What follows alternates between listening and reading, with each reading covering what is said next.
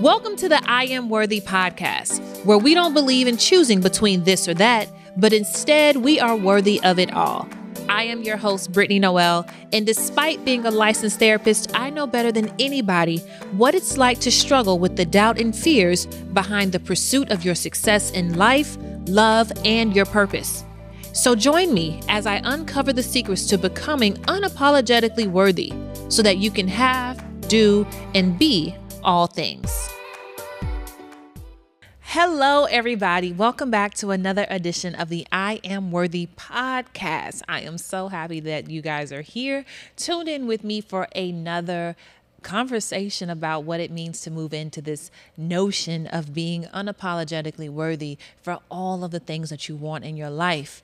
I am Brittany Noel, therapist, coach, author, speaker, but on our podcast, I'm just your friend in this journey as we are uncovering what it means for you to live a life that is unapologetically worthy.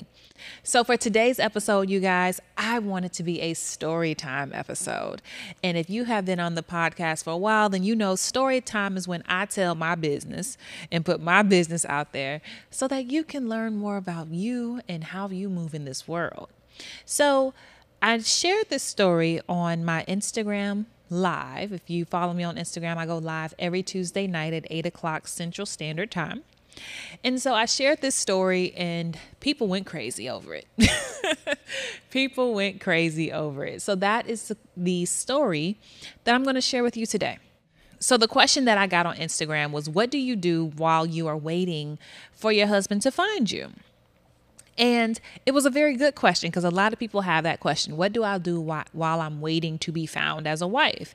And it reminded me of a situation I went through years ago. So, first of all, I do not believe that I'm waiting to be found by a husband. What I told the viewer on my Instagram is that I believe that we are all moving on our individual journeys. And it's on the journey that you find the person, that you collide with the person that was made for you. And I remember years, years, years ago, okay, I was freshly out of my last relationship that was super unhealthy, super toxic. And, you know, maybe six, eight months later, I'm like, oh, okay, I'm ready to start dating again, right? And so, you know, at that time frame, six to eight months later, you feel as if, you know, I'm not hurting as much, I'm not crying as much. I'm ready to jump back out here in these dating streets. And so that's what I did. Met a young man, we're dating, and we went on our first date. That's what we went on our first date. And the first date was absolutely perfect. We went out to dinner.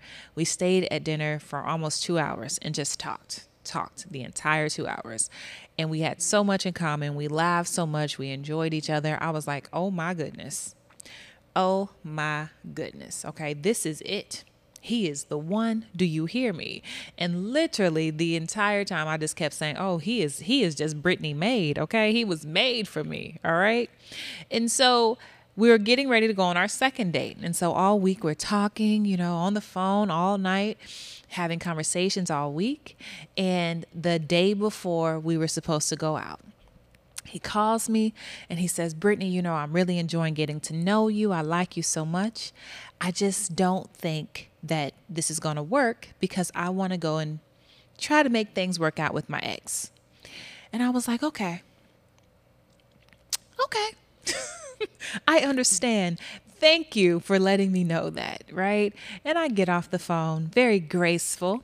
And as soon as I hung up the phone, I was like, has he lost his mind? Like really? This is what this is what you're to do. And I remember being so angry and so mad because I kept saying literally, this guy is Brittany made, okay? He was made for me.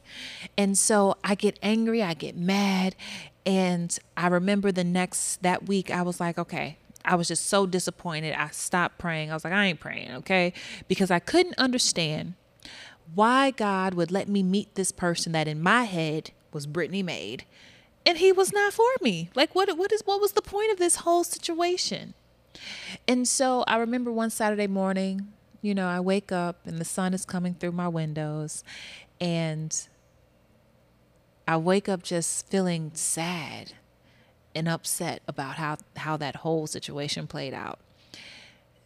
And God came and sat down on the edge of the bed with me as I'm throwing my temper tantrum. And he said, Brittany, I cannot give you your husband right now. Because if I gave him to you now, you would stop growing. That if I were to give you your husband at this moment where you are today, you would become so wrapped up in what he needed from you. You would become so wrapped up in what that relationship needed that you would be trying to fulfill. You would repeat the cycle that you did in your last relationship of becoming everything he needed. And you would never grow into the woman that I called you to be. He said, The man that I have for you is not on this level. That the man that I have for you, you are not the woman that you need to be to have access to him.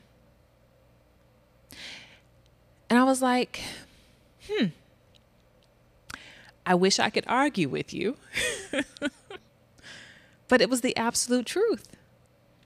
That many times it's not that we're waiting for our husband to find us. It's not that we're waiting for our partner, but many times we haven't evolved into the person that we need to be that will sustain the type of relationship that we're looking for. And so when I say that that we are people as people we are all on a journey and it's on this journey that you find your partner when you collide with them.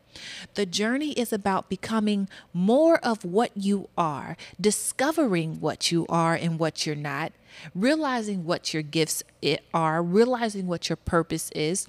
And as i'm on my journey to becoming the highest version of who i am i now have access to the man that's been created for me and where we get this process wrong many times is we're looking for the relationship that's going to complete us now. We're looking for the relationship that's going to make us happy now. We're looking for the relationship that brings us joy now. And the sad part about that is you can find somebody who brings you joy now and just because they're invested in your now does not mean that they're going to be invested in what you're in what you will be it doesn't mean that they're going to be invested in the woman that you're becoming. And this is why the, the divorce rates so can be so high. Because people are getting married to who that person is now, not anticipating who they're going to become. And because God was very clear about who I had to become, it wasn't true that that man was Brittany Made. It was not true that he was made just for me. He was made for the version of me that was on a lower level. So, what I want you guys to think about in what ways do I need to do my own self work, my own internal work, so that I can become the higher version of who I want to be, so that I attract the man that's been designed for me? What will it look like when you're no longer guarded? What will it look like when you learn to love with boundaries? What will it look like when you learn how to communicate? What will it look like when you start operating in your purpose? What will it look like when you start giving yourself permission to show up authentic, to show up whole, to show up full? Those are all things that happen as you are on this journey to becoming the higher self of who you're supposed to be.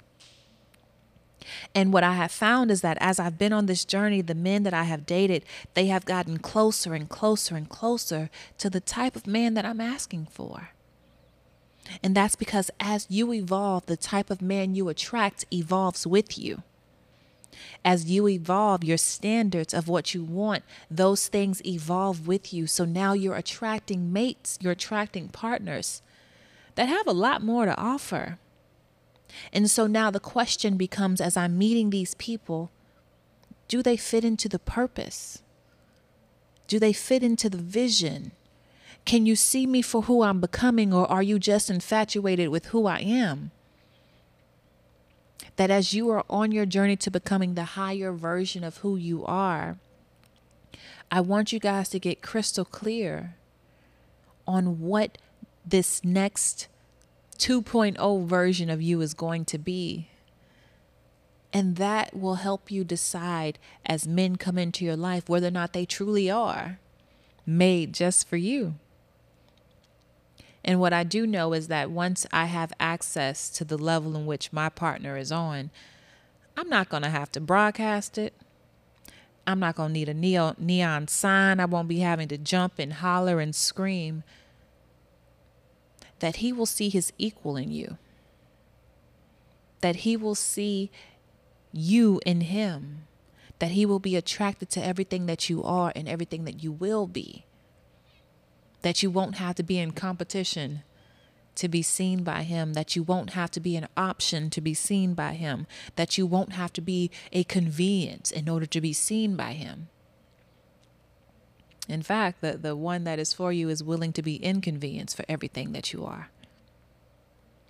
So, for today's story time, I want you guys to take away the idea that I'm not looking and I'm definitely not waiting to be found, but I am evolving so that I attract the partner that is worthy of me and that I am worthy of. Leave a comment below and let me know what you guys think about that.